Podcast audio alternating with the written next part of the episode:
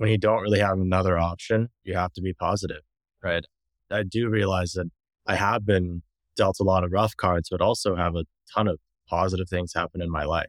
McKenna, for example. Without her, I don't think I would be as positive. Having to go through that injury alone is not something I would want, wish upon anyone. And I think there's always a lot to look forward to in life. Still young, still have a long life to live, and I'm alive. I'm still me when you're really on the brink of death, not even sure if you're going to make it out of the ICU. I'm pretty much only looking from that standpoint. So be able to still do what I love, which is building companies, I'd still be with the person who I love, McKenna. Like that's like most people spend their whole life looking for stuff like that and just found that so early in my life. So I feel very fortunate in many ways. And so that's a lot to be positive about, a lot to smile about. Welcome to The Wild Show with your hosts, Will Chang, Lee Chang, and Andrew Su. Hi, this is Will Chang. As always, I have my co host, Andrew Shu, with me. Hey, good to be here. Today, we are joined by our friend Anthony Zhang. At the age of 18, Anthony dropped out of college to take the Thiel Fellowship and pursue his first startup, Envoy Now, which was acquired by Joyrun and then by Walmart. Seven years ago, at the age of 21, Anthony suffered a life changing accident that left him as a quadriplegic. Although he's recovered from functioning since, he's still currently in a wheelchair. Today, Anthony is the co-founder and CEO of VinoVest. VinoVest helps investors diversify their portfolios into rare wine and whiskey, an asset class that has outperformed the S&P over the past three decades. VinoVest has over $100 million in assets under management. Welcome, Anthony. Thank you, Bill. Thank you, Andrew. It's a pleasure to be on here. So last week, you and your wife, McKenna, generously hosted a Christmas dinner for us. At dinner, I learned that your wife is studying an occupational therapist, inspired by the journey that you've had together. The two of you met as teenagers a decade ago at USC, and she's been with you this entire time through all of the ups and downs, the multiple entrepreneurial journeys, and through the accident and recovery. I couldn't help but admire the determination and resiliency both of you must have had to get to where you are today. What's incredible to me, and I think to Andrew as well, is what you've experienced and what you've accomplished while you're still only in your 20s. So I want to understand where that comes from. I want to start from the very beginning. Can you tell us a little bit about your childhood? Absolutely. Born in the Bay Area, Fremont, which wasn't much of a town, but now everyone knows it as the Tesla factory town. But I don't remember it at all because I think when I was six or seven months, we moved to Hong Kong. Then for a few years, we moved to Vancouver, then to Frankfurt and to Beijing, which is where I spent the bulk of my childhood. Went to international school there, like many others from all over the place. In my class, where we had less than 100 classmates, there were over 40 nationalities represented, which now looking back, I thought was really, really cool being able to part of so many different cultures. High school, came back to the United States, did boarding school on the East Coast, and then finished up my schooling at public high school in the, back in the Bay Area. And I think really the major thing about my childhood that I would say that makes it unique is just having moved around so much, right? Always being the new kid, which is never easy and actually turned from something that I dreaded having to move again into something that I enjoyed. I almost saw it as a challenge, whether a new class or even a new summer camp to go to during the summer. It was almost like, all right, bunch of new people. I'm excited to meet them. How can I sort of be able to be in the group and find my people, my friends as fast as possible? And I think that having to adapt so many times also helps me later in life when going through both business and life challenges that really not have expected. Actually went to high school in Fremont. From going to suburbs of California to Frankfurt to Vancouver, Hong Kong, Beijing, private school in New Hampshire, and then Gunn in Palo Alto. These places are so different. The people that are going to those schools are so different, and the culture differences are so different too. Can you tell us a little bit just about being the new kid and adapting and just, just trying to understand that context for people that are listening? Yeah, it was the new kid, right? New environment is never easy, but you can also learn so much, right? And I think what I really appreciated about being in so many different cultures and backgrounds was that there's always something that you can learn coming into one of your friends' families, right? Everyone has their own customs and traditions, right? Even if we're in the same city, right? There's always different rituals that people have. And think it's to me like I'm personally just fascinated by that, and I respect that too. Even I noticed right in at the dinner that we're at last week, half of us asked if we should take our shoes off at the door, and half of us didn't. Even something like that was people from Asian cultures just think as an automatic, right? It's something that's kind of really ingrained growing up, and I think being exposed to so many different cultures just made me also really appreciate. Even though you're different, you can't even understand each other's languages, but there's always commonality to find in people. And I think finding that helps you connect with people. And that's something that I really enjoy doing. So at 18, you went to USC, and your freshman year of college, you started Envoy Now. What's really cool is that you actually have a historical document on YouTube of you pitching in front of all the students in Shark Tank style to Mark Cuban and him basically saying like, "Oh yeah, I want to fund you." It's quite amazing to seeing an 18 year old with that type of confidence to going up on stage and be able to pitch like that. It's quite incredible. How did you? Number one is like have that confidence at such a young age. And number two is like, how did you even think know about business and, and build this company at 18? Yeah, I'm still embarrassed to watch that clip by the way. I don't know how frequently you listen back to your podcast, but I think a lot of us who are recorded, right, we're like, think our voice is weird. We think we look weird or said the wrong thing. So I very reluctantly watched that video only a handful of times. But that night, right, I wasn't the first student startup to pitch Mark Cuban. We'd just come off another company where they were very rightfully so nervous, right? And as a shark, right, you can can smell there's blood in the water. And Mark Cuban just ripped them to shreds. I was like, I don't want that to happen to me. So I have to over index for being confident, almost cocky, right? And come out there guns blazing. And that's what I did, right? I think for those of you who watch Shark Tank, you're standing in front of the sharks and they're all laying back in their chairs. They're all comfortable. You're kind of up there like a student who like did something bad, being reprimanded by the principal. So I did was I sat right next to him on the chair. I was like, all right, we're on the same level now. And then I pitched him. Right? And I did my research. We had one of the markets that we were live in was Indiana University, which was his alma mater. Was making references back to his college days, drinking days, bars and restaurants that were popular to him. So I wanted to just make it feel like we're not just you and some stranger, right? There's some sort of level of connection. There's a reason why I'm going to stand out compared to the other students who are pitching you. And know, I'm afraid I don't really have, I have an opportunity like this ever. Just lucky enough to get picked off the audience to get to pitch Mark Cuban, I'm not going to squander this opportunity. So, how far along were you in your business when that happened? So, this is actually my sophomore year that I pitched Mark Cuban. So, I was about a year into the business. Uh, we'd seen some success at USC. We'd launched our second campus of all places in Indiana. So we're just super lucky to be able to have, I thought it'd be UCLA or somewhere local that we'd expand to as our second campus, but it was some student who had seen an Envoy Now delivery on his Snap stories and was like, Hey, I was just trying to start the same thing. Can I be your first general manager? I was like, Sure. Right. I didn't know anything about business, but I was like, Okay, well, I guess now we have two campuses and this is how we're going to try to run things and replicate the playbook of that early success that we saw at USC campus adapted to the campus traditions of Indiana, right? Because speaking of cultures and traditions, right? Every single college is almost like its mini tribe, mini country with all sorts of crazy things that we do that somehow make sense and adapted to the Indiana playbook. You go for it. Right. And that's kind of how it all started and really was the playbook for how we were able to beat out much more well-funded competitors in a lot of our markets was really stayed true to the specific DNA of each college campus. Just for the audience, can you tell us a little bit about Envoy now and what made it different from other delivery services? So we were an on-demand food delivery app we were focused on the college campus market. And what made us special was that we were only by students for students. So what that meant was on the delivery side, you couldn't just be like some random local sign up, want to make money. You have to have an EDU address, right? And all of our delivery zones were all gated. So only on campus, off campus housing. And we would partner with the local dining halls, right? So you could use your points. So we were just so well entrenched and ingrained into each campus and plus, like each campus rep, they went there. They were students, they were graduate students. So it really had a homegrown feel to it. And it felt like, oh, I know the main guy at the USC campus. He's the general manager, right? You almost have a sense of pride, right, in your fellow classmates or fellow alumni when you're starting something like that. And I think that that really helped us beat up competition, the Postmates and Uber Eats of the world.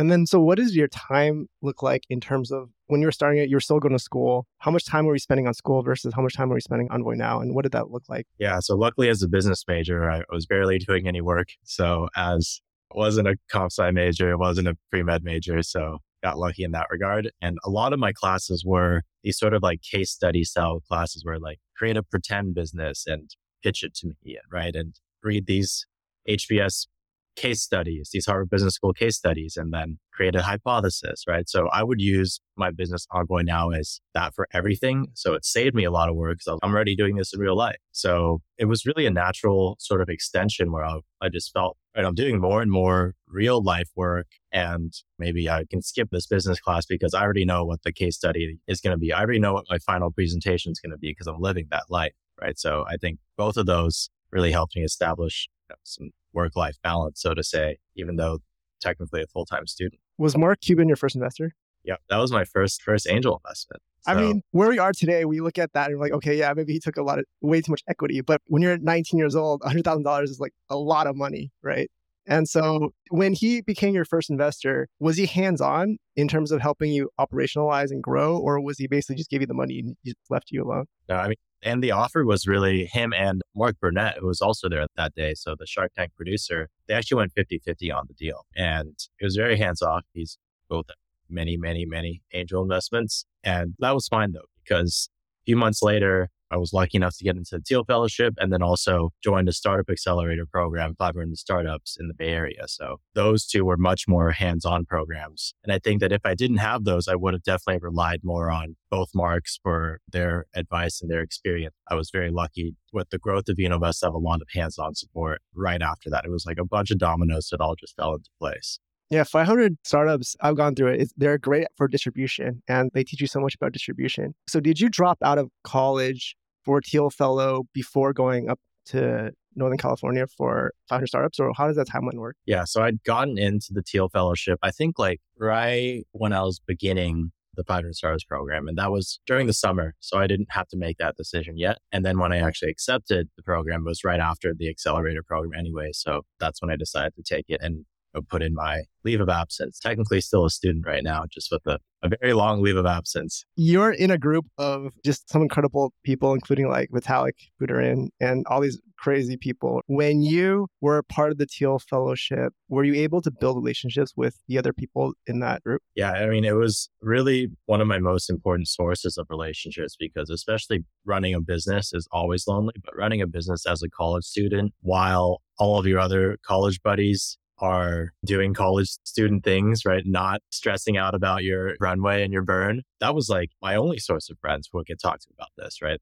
I can't just be like to my college buddy, like, how's life going? I'm like stressed out. I've got burn and investors and all this. They're just like, I've got my next final to study for, right? We are just in such different stages of life. And actually, speaking of Vitalik, right? Big reason why I moved on to crypto after Envoy Now was actually being able to meet him. He was a few years before me, but we do semi-annual Thiel Fellowship events and retreats. And I remember just hearing about Ethereum and it just launched a token. And I was like, I have no idea what the hell this is, but this guy's really smart. So I'll put a, a few hundred dollars into buying Ethereum when it was less than $5. So I was like, okay, throw some money in there. I didn't have much to invest. And now obviously I wish I put way more money into that. But just meeting some folks who are just so incredibly smart, but also just people who are my age going through similar problems and being able to just have a shoulder to lean on. I think that was the real value of the Thiel Fellowship. One of the things I'm really curious about is what do you think sets apart people that are Thiel Fellows, fellowship people? Are they just from like genetically, they just have more ability, or is it from a young age, they're able to see the world a little bit differently? Like, what do you think sets them apart? I think with the people I know from the fellowship, it's a lot of both, right? There are some that I knew, like, all right, you were always a savant. Like you are destined for this. Like you are on talking on a different level right now. And then there's other folks who are just like sort of more of like the lemonade stand when they were four years old, kind of like hustling all the way up through middle school, high school. And they're like just about just love starting things, love building things, right? There's kind of like the two different types of people. I think I would fall more into the latter camp. I don't think I'm a genius or a savant or anything, but it's very obvious and it's very different when you're at that like retreats. Right? The folks who are like are standing in the corner, and then there's the folks who are like really social and, and talking to everyone. So how many years in and at what point, like where at the company was Envoy now when you had your accident? So we were, I think about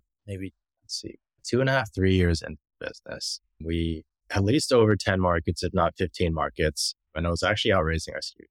And that was when I had my accident where I dove into a pool I didn't know the depth of the pool, didn't know how shallow it was, and immediately just hit my head on the bottom and paralyzed on impact. So it shattered my C5 vertebrae on my neck and what that means is that everything, not even just at that level, but everything shoulders down could not move, could not really feel. And then also from an organ standpoint, a lot of lung and diaphragm damage. So combined with the pool injury where I was partially drowning, it made for a really tough recovery where in the ICU and even outside the ICU, I was on a ventilator for nearly six months.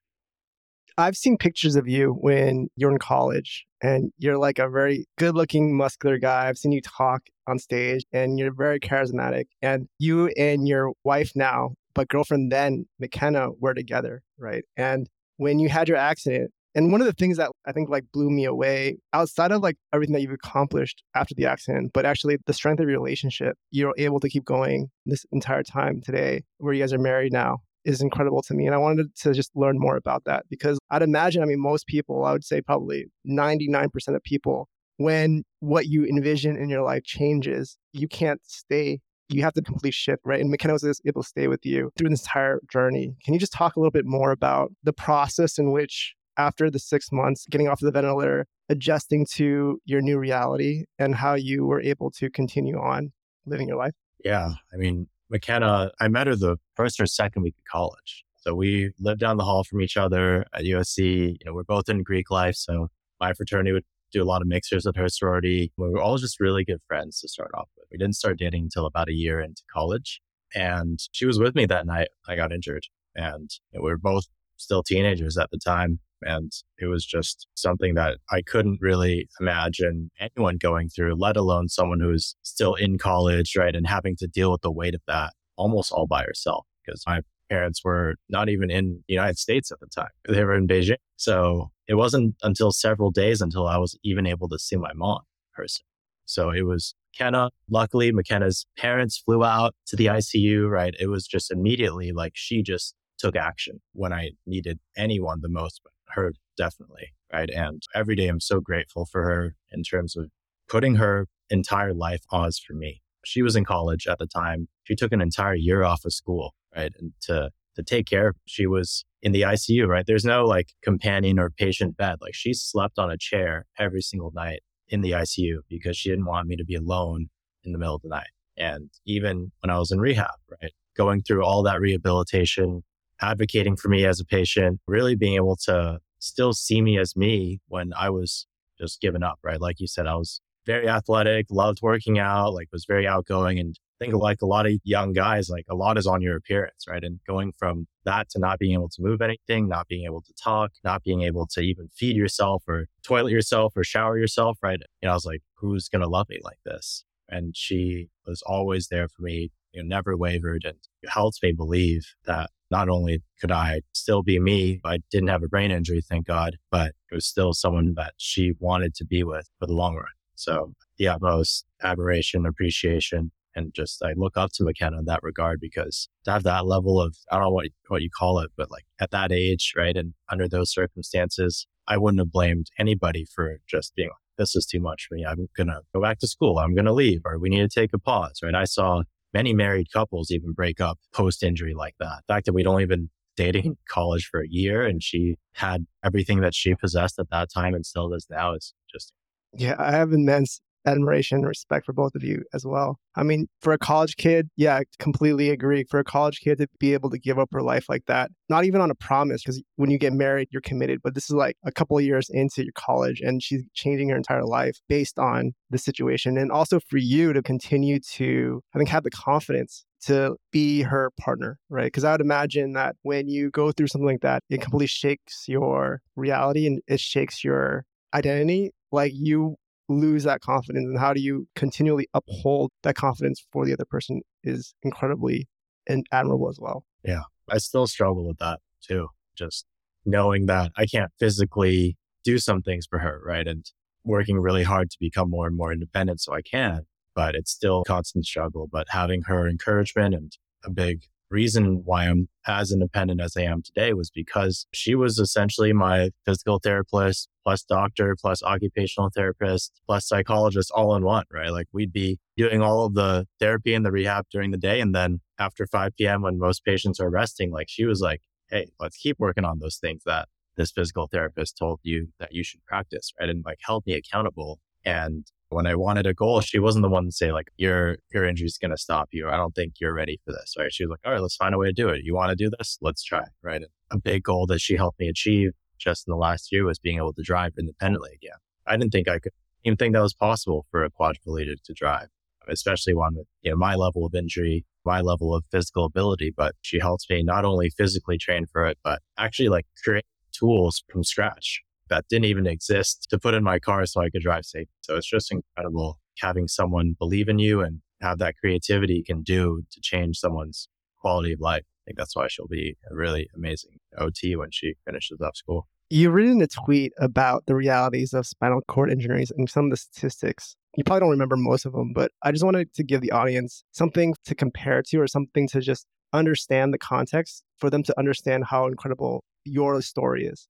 So could you just tell us a little bit about spinal injury? I'll say, first of all, I knew nothing about spinal cord injuries when I got hurt, right? I thought I was like, oh, you know, it's like breaking your back or your neck, like people heal from that. Or is it like having an ACL tear? You can come back from that. Unfortunately, damaging your spinal cord is not something that the medical world has a cure for yet. So for most people, a permanent injury. And it's not just losing your ability to move something, right? People usually think like, oh, you're in a wheelchair. It means just you can't move your legs, right? It's you can't move your legs. You can't really feel your legs. You can't feel pain down there. You can't feel hot and cold down there, right? And that also leads to a lot of issues around bowels, bladders, right? None of that works normally. So it's a lot of sort of things that are more than meets the eye. And then, of course, just the accessibility, right? If you live your life in a wheelchair, the world is much, much more different. And think United States is really, really great when it comes to accessibility, right? Like most, if not all public establishments have a ramp and wider parking spaces for people who need a ramp to be able to get out of their car. But it's especially noticeable when you travel outside the country. For example, McKenna and I were in Italy for a honeymoon. Love Italy, but it's a cobblestone filled country. And I was just like bouncing my ass up and down in the wheelchair, eating shit left and right. My wheels would get stuck in the gaps in the cobblestone. I fully just bailed out of my chair and luckily very helpful people are like putting me back in my chair off the ground but it really made me appreciate that we're in this modern day and age even though there's a lot that can be done to improve accessibility in america at least we have the americans with disabilities act. At least there is with being a much younger country the infrastructure to be able to change things. Know, when you're in other countries not so much. There's not the same types of laws and standards there. I'm just going to read a couple of stats that you have in your tweet Unemployment rates 83% for disabled people versus 3.8% for all Americans. A 25 year old paraplegic will spend $2.49 million in lifetime medical costs. For disabled people versus non disabled people, anxiety 19% versus 14%, depression 29% versus 9%, multiple mental health conditions 37% versus 23%. I think it's pretty obvious like how losing a lot of your function in your body can lead to just a lot of like mental health problems or not problems but issues because even just like being a normal bodied person like i think we all encounter that right? And so from like a mindset perspective i think what's really incredible to me is your ability to kind of come out of that. And so you were six months on a ventilator you were raising your series a and your company was still running. How did you end up getting back to the business? Because you ended up actually selling it. And so how did you end up gaining that like ability to start working again to get, get your business back on track yeah. I mean, that first statistic, right? About over 80% of people with spinal cord injuries never work again. That one really hit me because I wanted to still be useful to society, right? I still thought I had a lot to give and I was running this business, right? I was like, all right, Series A, we're still growing everything, right? And I was in the middle of the fundraise. After I got off my ventilator, my co-founders put me on a conference call and they were like, Hey, Anthony, like we didn't really want to bother you on this, but you know, we feel like we should just fold down the company. We should just return the money. It's not really the same. We want to all just go back to college and being normal college students. And I'm sure everyone would understand. And at that point, I was still just grappling with the reality that was my new life. And I didn't really want to let another thing go. I'd already felt like I'd lost so much. I didn't want to lose what was at that point still a really big part of my identity, right? I was like Anthony, the startup kid who dropped out of school, right? And like, you know, now I'm like Anthony, the one who's like in the hospital and didn't want to be the one who like was in the hospital and lost his business while I was at it. Like, what else am I going to lose, right? And that's what uh, made me want to come back to the business. So even after they had left the company, my investors allowed me to keep running it. Remember doing this really big Zoom call. We were maybe like 40, 50 people at the time. So it was like, pretty sure we hit the limit for Zoom. And I was like, hey, like I'm in the hospital. It's their first time seeing me in like six, seven months. And I was like, even though these two co-founders have left, I want to come back and run the company as CEO. I think that we all owe it to ourselves to be able to try at least to be able to get a positive exit. We put a lot of hours into this. People's livelihoods are on the line. And also a lot of investors put their money into their belief, right? And I'm sure as listeners know, and you guys know too, right? Like the early stage, they're on people. Right? It's not really on metrics or company idea. So I also felt the sense of responsibility that I was like, I don't want to let my investors down without a fight. If by the end of the year, we'll give it six, nine months. If we don't get acquired, at least we can say we fully explored all options and then we can return our investors' money. And thankfully, they're all on board, had that sort of renewed energy to be able to run this company again, just not wanting to give up on just another thing. Actually, I think having that balance helped a lot with my mental health as well, because I was so focused on my physical recovery. And I think just grappling with the fact that, oh, I'm not advancing as fast as I would like. It's not like the gym in which if you put in more hours, you're just going to get the results, right? It's neurological. So a lot of times it's not a linear path.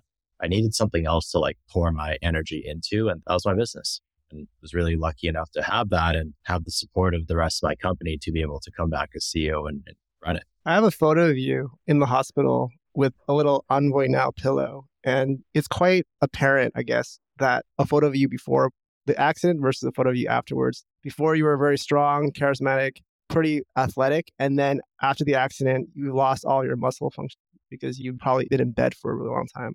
And you said that you gained a lot of function today after seven years, but probably at the time, there was a lot of function that you're still trying to build back up. And so I'm curious at that point where you're like, okay, I'm ready to run the company again, but you're in this physical state. How did you actually start taking over some of the responsibility and start running it? Yeah, I remember that photo because I was at my lowest weight, 5'11. I was 165, 170 pounds. I was 115 when that photo was taken. So I was literally skin and bones.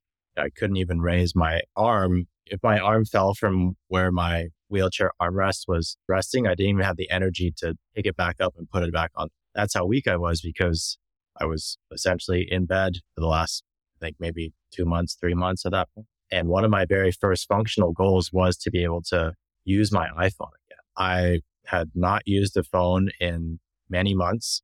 I was just not wanting to really deal with reality, deal with emails, deal with social media. So I had kind of sworn off of that. And when after I had that conference call, I was like, all right, at least I need to be strong enough to be able to use a touch screen. Right. So that was actually one of my first occupational therapy functional goals was to be able to lift my arm high enough to be able to touch my phone screen. And that gave me more motivation to do it because I remember I would type out an email with, with Siri. Of course, Siri would get a few things wrong. And I didn't even have the energy to, or the sort of fine motor function to be able to edit and like click the touch button. I would get tired after just doing that. And being on a ventilator, I couldn't even finish a whole sentence of dictation. It would take me maybe 30 minutes to write out like a hundred word email. Right. And all of that was just things that I had to get stronger at. And through repetition, through doing it, also helps me just have a little bit more purpose into my recovery as well.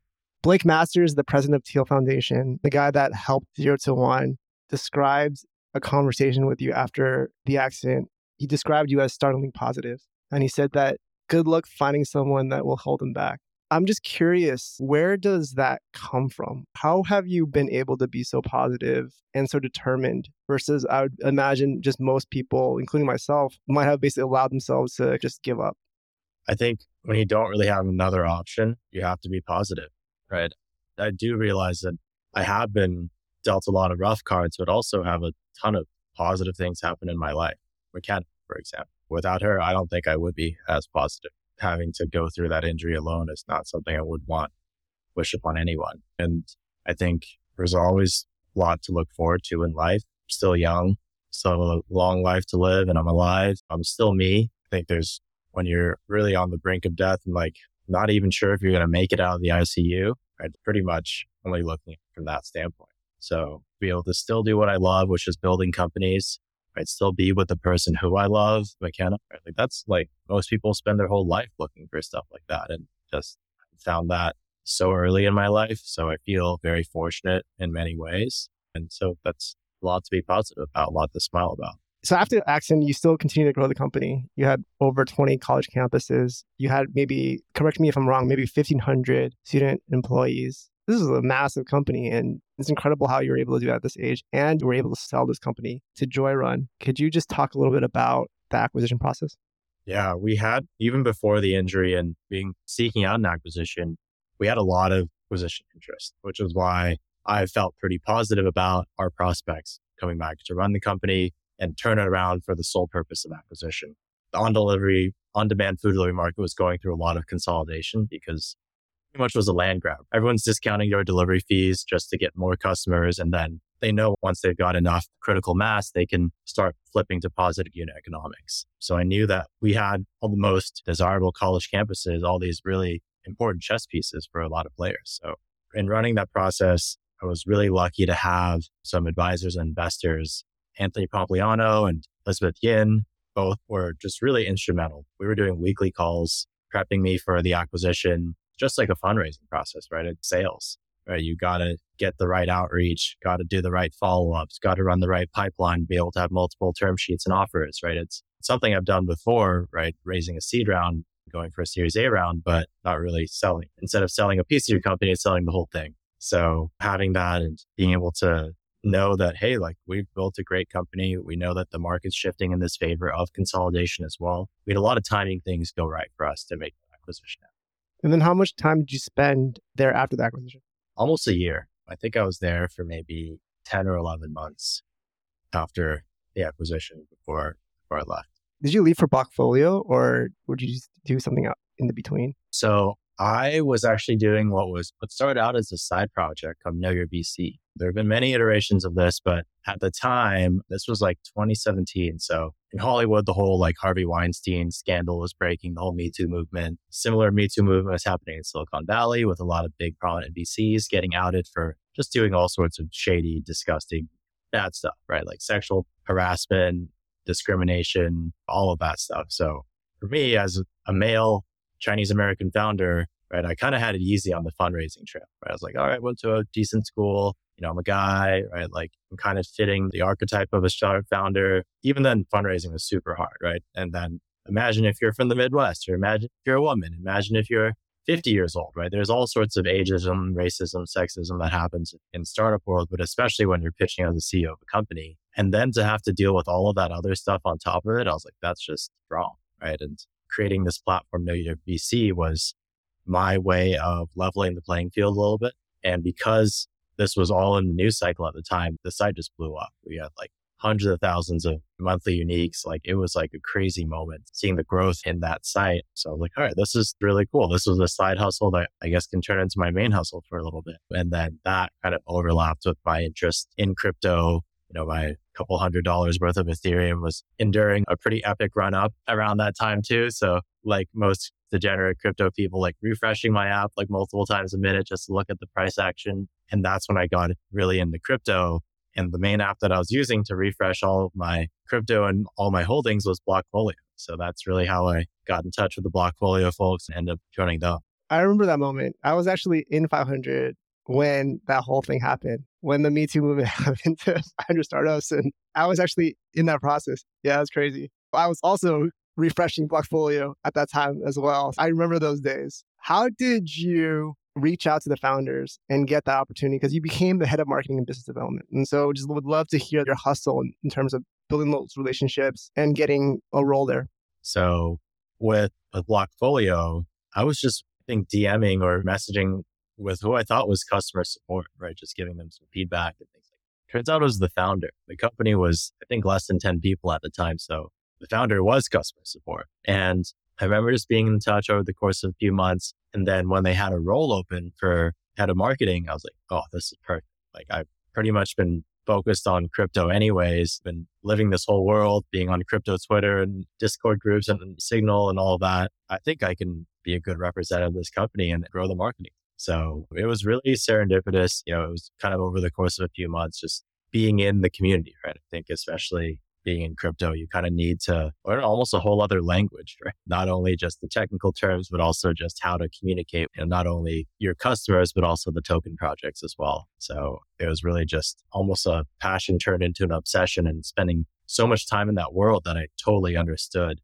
right? Like what they were going for and who they were up against as well. What did Blockfolio do to market? So at the time, it was a very interesting time to be head of marketing because back then, right? Like Facebook wouldn't let you advertise crypto, Google wouldn't let you advertise crypto. Like there was really no place that you could spend money, even if you had a budget. And we didn't have much of a budget, right? So it was a lot of like Reddit marketing. It was a lot of Twitter marketing, influencer marketing, community led things, right? And just a lot of content and hype building and momentum building and just being seen with the right influencers, right? And you know, say this anonymous crypto avatar that has half a million or a million followers is showing their portfolio holdings or is showing their technical analysis on charting, we would make sure that they were screenshotting the Blockfolio app. And so it's like, it was like kind of more like covert types of marketing like this, because I think with a lot of communities, right, like, you know, you're being marketed to, like, you're going to think that brand is fake and not resonate with it. So we had to also really be careful, especially in this sort of like pseudonymous world that was crypto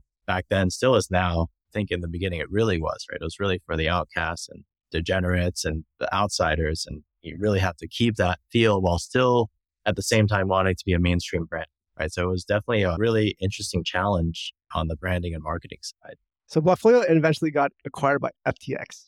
And I'm sure you guys also went through the ups and downs of FTX. Could you just describe to us what that was like? Oh boy. So my co-founder and I, Brent, we knew we were going to get acquired by FTX. So we actually went off and started VinoVest a little bit before uh, the official announcement. But I remember just with running marketing and biz dev, we were in a lot of those early discussions with Sam and FTX and the team there. And I just remember you know, Sam, also from Palo Alto, had mutual friends overlapping, lived in Stanford, was like a lot of other people I knew. And I was like, oh, just a really, really smart person. Think much more of that. And obviously, we're recording this in December 2023. Everyone knows what went down there. But I remember I was like, that's just random kid who like lives in Hong Kong with this exchange I'd never heard of, wants to acquire us. Like we were the market leader at the time. I was like, how do they have the money to acquire us? We know now how they had the money to acquire us. But back then it was kind of a mystery, right? I was like, they didn't have, they were mostly for institutional traders. Maybe that's why they didn't have the brand or why many people had heard of them. But afterwards, they went on that historic tear, right? Like they had one of the fastest growth stories of any business next year and a half, two years. And I remember just a roller coaster of emotion. You're like quiet, you're happy. And then if your equity from the acquisition now goes 10x, 20x, 40x, you're like, oh my God, I'm never going to need to work a day in my life. And then the next day it's all gone. You're like, holy cow, I'm glad I didn't bank on that because it's all gone now. So it was just so wild. You know, I talked with the guys and girls that I worked with there that, you know, some stayed on with the acquisition, some didn't, but you know, it was just a wild ride and journey. Um, and some folks like they were getting their payroll in crypto, even in FTT token.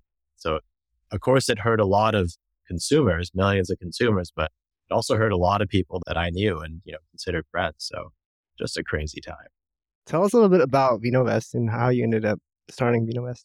So VinoVest, right, we're a wine and spirits investment platform. It actually came from in the crypto space, right? A lot of when we're starting to do the real life meetups, and starting to know some of these really successful crypto traders, a lot of them had a taste for the finer things in life, right? Like fancy watches, nice artwork, drinking expensive whiskey and wine. And just from a fundamental standpoint, there's a lot of similarities between, say, a rare case of wine and Bitcoin because they're both very finite objects in terms of their supply, right? You can never go and make more than the 21 million Bitcoin. You can never go back in time and make more 2005 Opus One, even though was, everyone loves it, right? And as time goes on, wine actually ages and matures and changes its taste profile, and there's less and less supply due to global consumption. And you can argue that even though like Bitcoin doesn't change, there's definitely more and more people losing their Bitcoin wallets every day, right? So there's technically less supply or accessible supply in circulation as Bitcoin goes on, and it also becomes harder and harder to mine additional Bitcoin. So just from a fundamental like economics standpoint, I really resonated with those. And unlike Bitcoin, it's real. You can touch it, you can feel it, you can drink it, right? And I think after you know, my stint in crypto, I wanted something very tangible, needed that. So I was like, that's the best part. even if you don't believe us that this is something real, like we can literally ship it to your home. Everyone's had an experience with wine whiskey.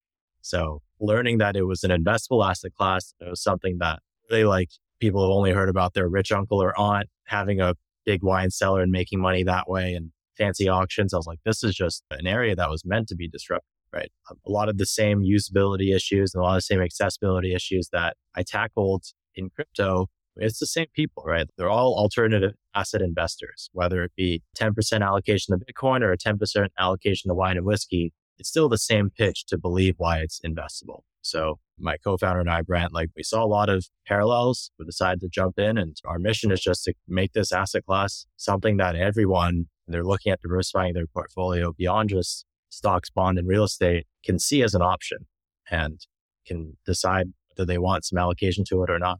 I want to ask a lot of questions about building the business as well as the actual investment and how it works. But I wanted to start out with VinoVest as just an idea where you guys just spent $500 on Bounce Page and you got $300,000 in AUM overnight. Could you talk a little bit more about that process just for us to understand a little bit better? Yeah. I mean, best ROI ever, right? But it was the days, right? Neither me nor my founder are technical, but he has a product.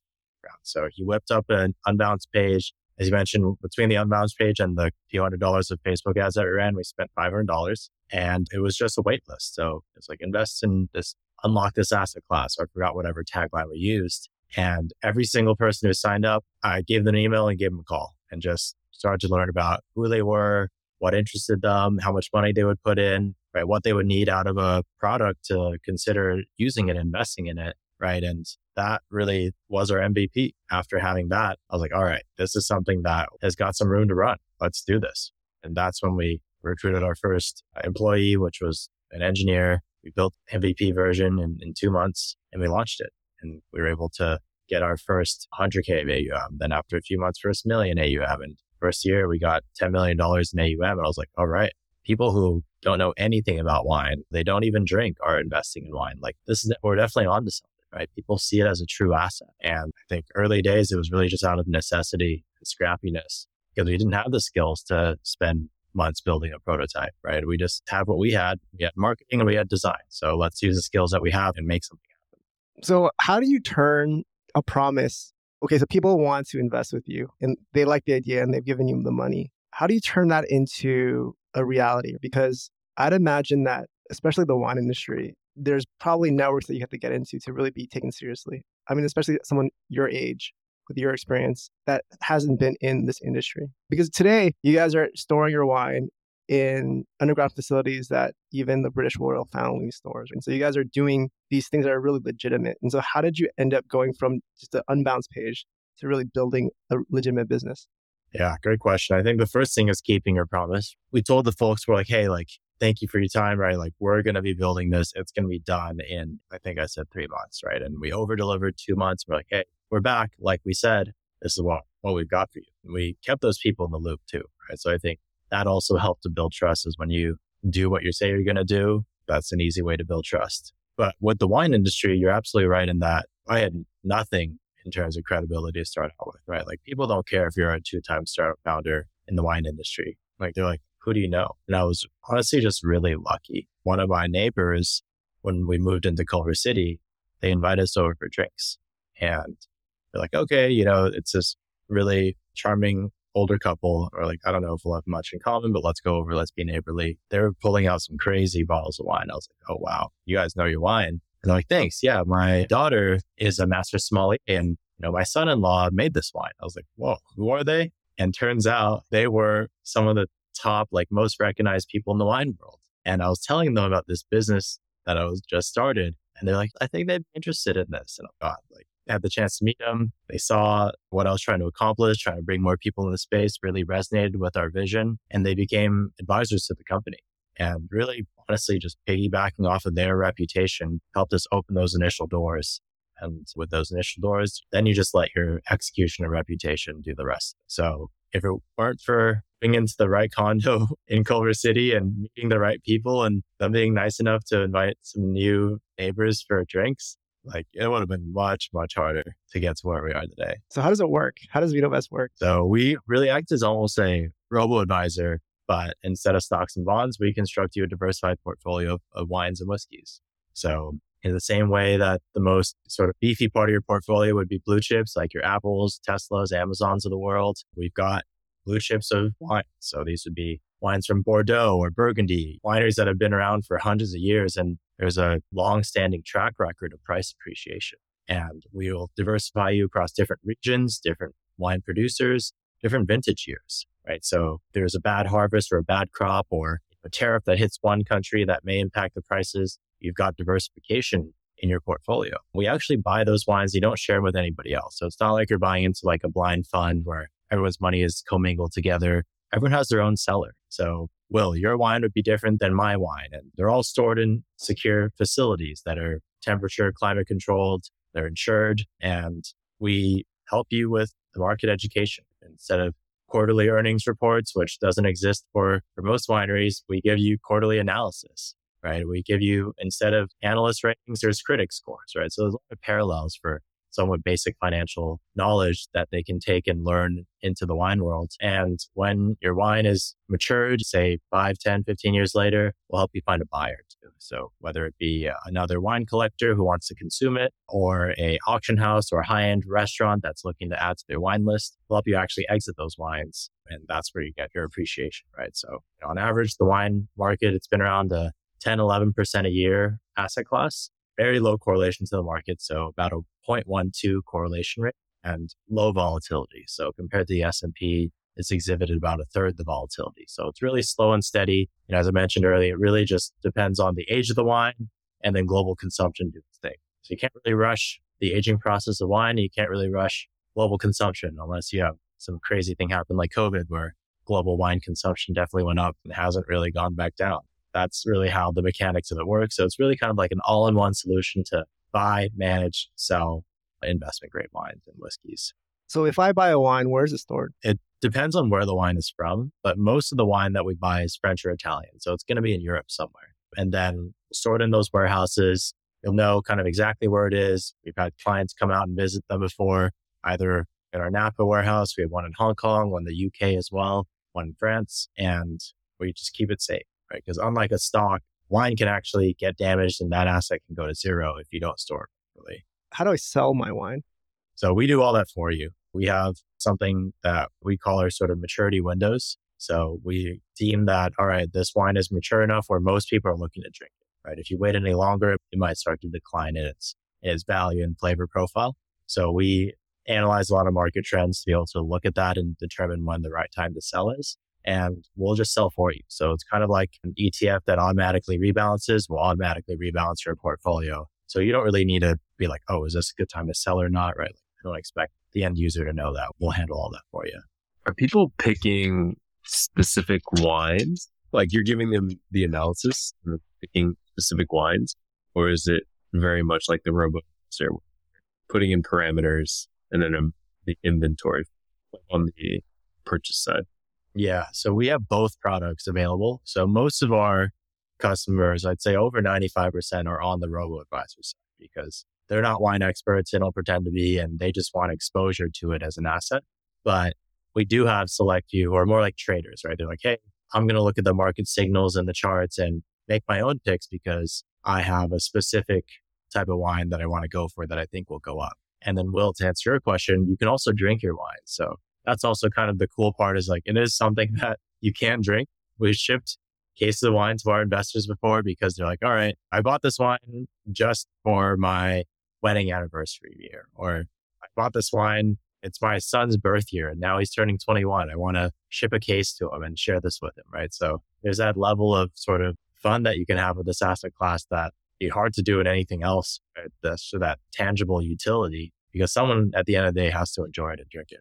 So at the Christmas dinner that you hosted, one of the other founders at the Hampton dinner that we went to, Raj, has been working with you because he owns a vineyard. And one of the things that really stood out to me because his vineyard has higher elevation. So I think I asked the question of like, what changes the wine based on higher elevation? First of all, I'd love for you to just give that answer. But also, second, it just blew my mind how incredibly knowledgeable you are. So, first, maybe could you just describe that first, just so that I can kind of give some context to ask the next question? Yes. The high elevation question, it affects grape growing in a couple ways. But I think the ones that are most important to note is that number one, it's different highs and lows in terms of the daily temperature fluctuations. So a lot of the times when you're at higher altitudes, you guys have gone camping or been in mountainous areas, you notice that there's a larger daytime nighttime shift, right? It can be super hot, you're baking in the day and really, really cool. That is really excellent for grape growing because when it's hot, right, you have a lot of sugar formation starting to happen in the grape. When it's cold,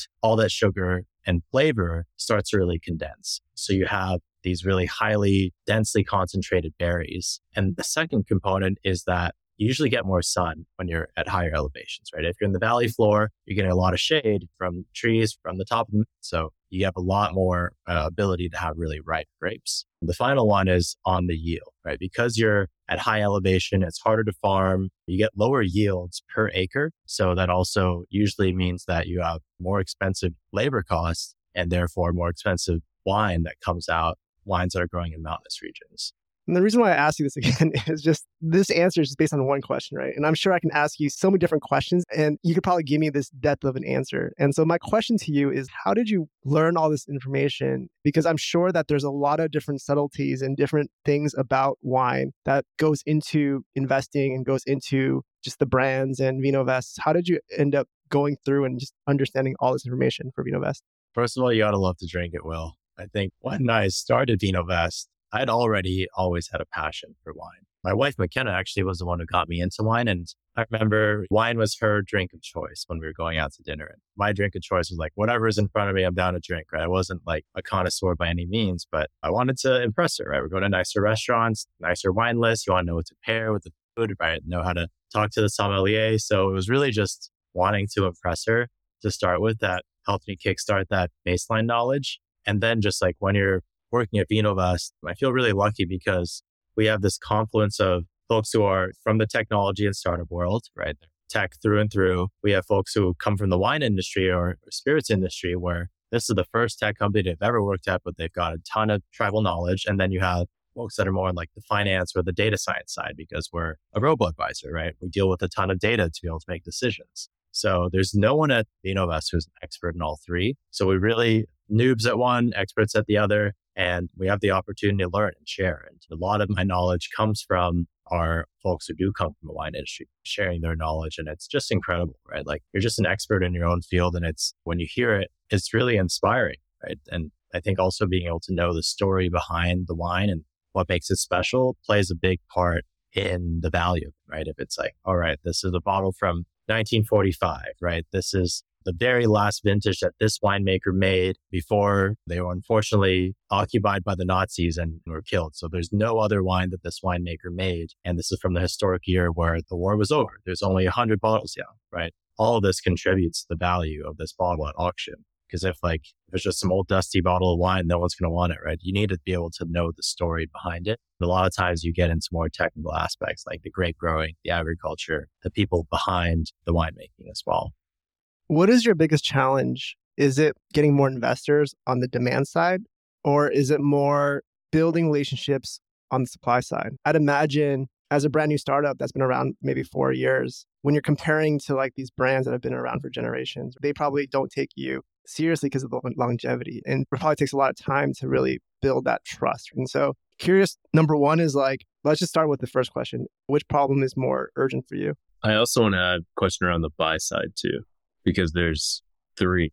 I'm curious, like, yeah, I want to add the buy side to that, to Will's question as well. Yeah, absolutely. I think in the beginning, it was really hard to be able to get the buy side and suppliers to trust us, right? You guys, some hot shot like Silicon Valley startup. I don't care how much funding you guys have raised. I don't know you. I work with people that my father worked with, who my grandfather worked with, right? And sorry, but the next five years of my vineyard allocation are already all accounted for. We don't need so it was really hard to be able to get that credibility in the beginning. And I think that just through proving to them that we could bring them value, right? Not just buying their product, but showing them that we're introducing their brand, their wine to a new demographic, right? Like our average VinoVest client is not like the average fine wine drinker, right? The average fine wine drinker is probably who you think of when you think of someone with the wine cellar. It's like old, very rich and successful white dude, right? And then our average VinoVest client is probably like 20 years younger. They're in tech, they're in consulting, they're a bunch of other industries and they don't know much about wine. They're earning more and more. They're starting to spend more and more. And I think these wineries also realize that their current demographic, right, the baby boomer is drinking less and less wine, is making less and less money, is going to be, unfortunately, probably medically not able to drink alcohol in a few years, right? And they need to be able to start investing in the future while still keeping the day to day cash flow strong. So it was really just a few winemakers all right, I'll give you 1% of my allocation this year. Next year, they're like, all right, I'll give you 5%, right? And we're growing fast enough to be able to take on that rapid expanding market share. And it's really kind of like exercise and trust on both sides, right? Us being able to show them that we can grow as fast as we think and that we are going to be a reliable customer for years and years to come, right? And then on the on their side, it's them also being good to their word, right? This scares a lot of our investors. Like, we don't have any contracts with our suppliers, right? The French, the Italians, the winemakers, they do not do contracts. I tried putting one in front of them. They're like, what the hell is this? Get out of here.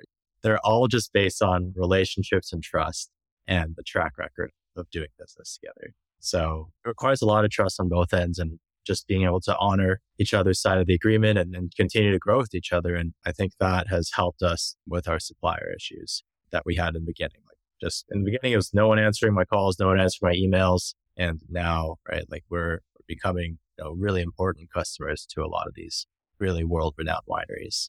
So I'd say like in terms of your question, Will, on like what's a bigger pressing issue right now, like it's really just been the supply side because when, when we only have 12 bottles of a wine, we can only sell to a couple people, right? And we can't split those 12 bottles up into 24 or anything like that. Um, so supply is definitely a constraint, but now being able to have that trust allows us to be able to market more aggressively because we know there's people that are very, very open to new asset classes. We just need to educate them and reach them.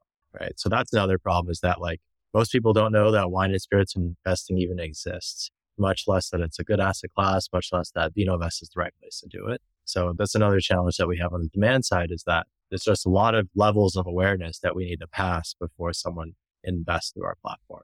As I was doing research on this interview, actually, a lot of the podcasts I listen to about investing, you were actually on there educating investors on wine and why it's a good investment and how to use VinoVest. I know that one of the things that you are doing now, or one of your goals, is to go up market and sell to family offices or people with bigger funds. And so that entire marketing and sales motion is completely different. How do you approach going away from the individual or creating a new sales and marketing motion for the family offices versus the individual investors?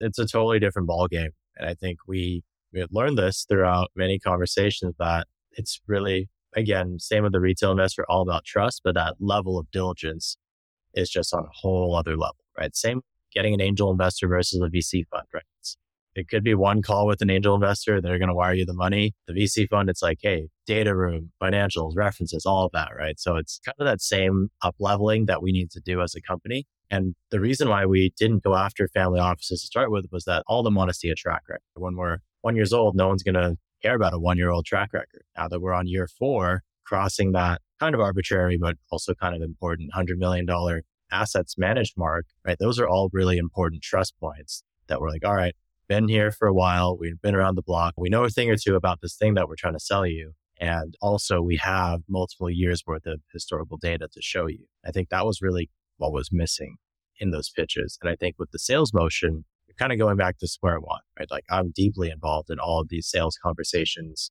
as the CEO, founder, right? And we're kind of just going back to a founder led sales motion until we have enough wins under our belt where we can start to grow a sales force and kind of start that scaling motion. You've also recently expanded to whiskey. How does whiskey differ from wine? And could you just talk about the why of expanding? Yeah. I mean, whiskey is a really exciting space for us because it's not something that we had originally set out for. Really, the market pulled us in the direction. Uh, we had a whiskey wait list that we launched at the beginning of last year, and it went from zero to I think 15,000 people in the course of a year. We weren't really monitoring the wait list, so we didn't really know it was growing that fast, or else I would have probably watched it sooner. But it was almost something that was an afterthought. I was like, oh, I wonder how the whiskey wait list is doing. And I looked at it, I was like, holy cow, like it's accelerating too. We have to launch a whiskey product. I was really fortunate that our head of sales comes from a whiskey background. That's his family businesses and not only deeply passionate, but also deeply knowledgeable about whiskey. So we really had a leg up in terms of getting this to market in a really thoughtful way. And I think the main difference that I see on the whiskey side is that the value appreciation is not in the bottle, right? Like if you guys have had whiskey, right? If you open the bottle, it's going to taste the same in one year and 10 years, right? It's really about when it's maturing in the barrel is when a lot of the flavor profile changes as well as the, the value. If you look on grocery store or online, 18 year old whiskey is always going to cost more than the 15 year old version, than the 12 year old version. And it's because of those same scarcity, right? And aging supply and demand dynamics. And then also less and less of it in the barrel because there's a little bit of evaporation every year, right? So maybe when the whiskey was 10 years old, the barrel was full. And when it's 20 years old, maybe the barrel has evaporated. So it's maybe about like 80%, right? So there's also natural supply decrease even before it hits the market that also just from a fundamental standpoint just makes sense. And when we launched the product, we're like, all right, there's here are the similarities, here are the differences, but it really attracted a whole new different type of audience. Yeah, I think there are wine drinkers, there are whiskey drinkers. Some people just are a little bit more gravitated to one or the other. So it helped us get a lot more net new users as well as become a really valuable cross sell and diversification opportunity for existing users. Where are the whiskey suppliers? So uh, we both do American whiskey and Scotch. So the Scotch is in Scotland, you know, in bonded warehouses there, and then our American whiskey is here in the United States. So we're really excited about the expansion to American whiskey because that's one of the hottest segments. American bourbon is one of the hottest segments in the market, mainly because with bourbon, you have to age it in new American oak barrels every single time. So you can't reuse the barrels. And there's just not enough oak trees to keep up with increase in demand. So oak trees, it takes about like 150 to 200 years for them to become mature enough to be made into barrels. There's just no speeding that up, right? Unless someone's inventing synthetic oak in the future that's be allowed to be used. So you were in crypto and you're in this non-correlated asset now. So like, how are you thinking about your portfolio outside of, I'm sure, like how much you put into the business and your kind of day to day, but like, how do you think about crypto versus VinoVest versus whatever else you're investing? Yeah. So I would say in terms of my personal portfolio construction, I've got about a third into alternatives. So anything outside of stocks and bonds. In that, I'm kind of all over the place, right? Just with my background. Crypto, very risky, and then wine, very safe. Right. So I'm about half and half exposure with that remaining third into like crypto and wine and just some also other highly illiquid angel investments. And I'd say like in terms of my stock and bond portfolio, it's fairly conservative just because I have so much of my net worth tied into VinoVest, right? My equity in VinoVest. So not trying to go super risky there, but I'd say I do have like a higher than normal allocation into alternatives just because I do believe in what it can do for boosting your overall risk adjusted returns. Totally. That makes great sense. And then, I mean, I have to ask, so just recently, what's been your favorite whiskey and favorite wine? Let's pretend Will drinks. And so you're taking him out to a dinner. What whiskey and what wine, just for funsies? It doesn't have to be any some big investment, but just what would you be excited since you've, I'm sure, tried quite a bit? Yeah. You know what? I've really been enjoying Irish whiskeys recently. So I like Redbreast, Redbreast 12 or 21. Both are great. So that would be on the whiskey side. I think it's a lot more floral aromatic, has less of that like peaty flavor that some people don't like with scotch, other people love. And then with wine, I love white burgundies. So Chardonnay from Burgundy, France, especially with, I'd say about like 10, 15 years of age on it. It's a completely different wine than Chardonnays made in America or even just young Chardonnays anywhere else in the world. And I think it's really versatile, right? You can have it with seafood, you can have it with chicken, other poultry, even pork. And so that's been something that I've been really enjoying. Beautiful. Do y'all run metrics on the percentage of the whiskeys and the wines that your investors drink, right? Because they can take out the bottles. So do y'all know, like, do you have recommendations or have you kind of seen how much of the investment people also enjoy? Yeah. So I tell them, I'm like, you're messing with your IRR if you're pulling your bottles and literally drinking them to zero. So most people do listen to me. I'd say like out of our, we've got be like less than 2% of our clients have ever requested a case of wine to drink, right? Because even though many of them do love wine, they see this as their investment side. It's far away from them. It's in our warehouses. It's not like something that when their friends are over on a on a Friday night, they're just going to easily reach into and and drink, right? And they keep their drinking cellar separate from their investment cellar. And that's the same with me. Even though there's a lot of wines in my VinoVest portfolio that I'd love to try someday, I'll never take a bottle out because I want the investment returns from my wine investment portfolio to fund my wine drinking on the consumption side so that I can basically drink all this nice wine for free. That's a good plan.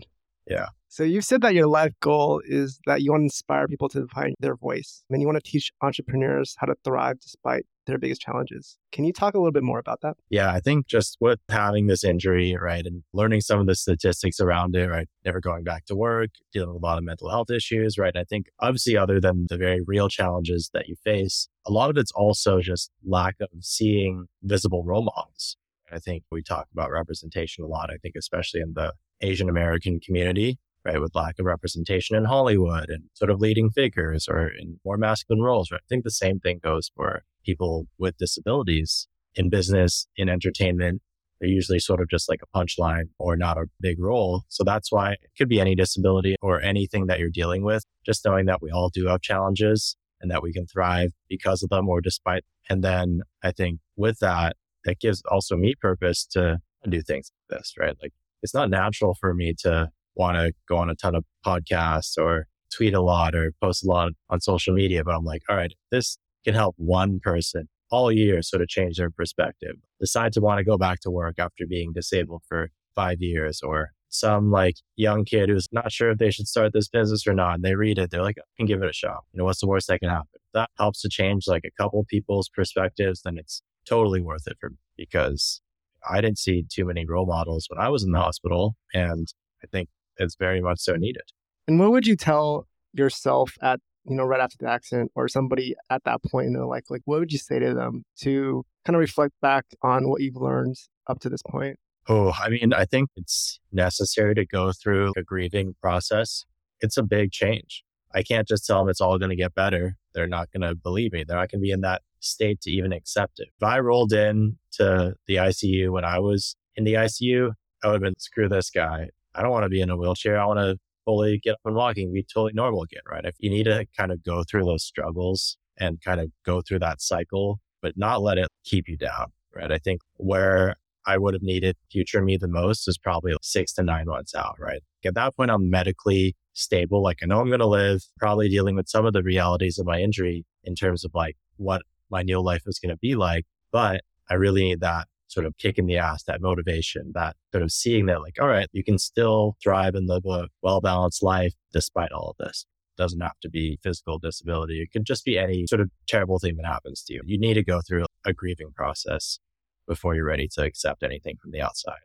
If you're comfortable sharing, what's the self talk like during the kind of grieving process, both to process and also to kind of balance pushing yourself forward? If that question is fair. Yeah. I think a lot of it is learning to love yourself again. I can't even move this. I can't lose that. Like who would want me? Right. Who would accept me? Right. It was a lot of that type of self talk. And that's really where Kenna was just so important, giving me the love that I needed, right? And just knowing like, hey, you are still lovable. I still love you. There's so many ways that like you can provide for me as my boyfriend, fiance, husband, right? Like that's really where I think a lot of people don't have that, which is why they kind of just spiral or they stay there and they just don't have that belief into themselves because even with driving, like I didn't believe I could drive for five years. And then year six, it's like somebody told me that I could drive. McKenna's not going to give up on me. Then shit, I guess I'm driving that. I think a lot of times you do need somebody else other than yourself to kind of get you out of it. And I was really lucky to have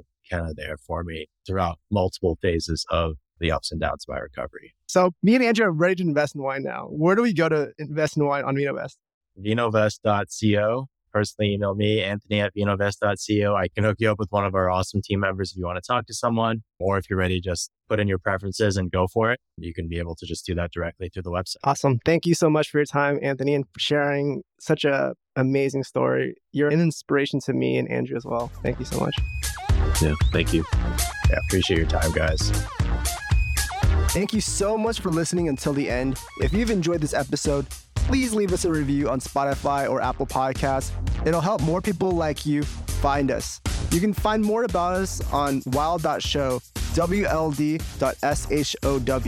Please subscribe to our newsletter or DM us on Twitter. We'd love to get to know you.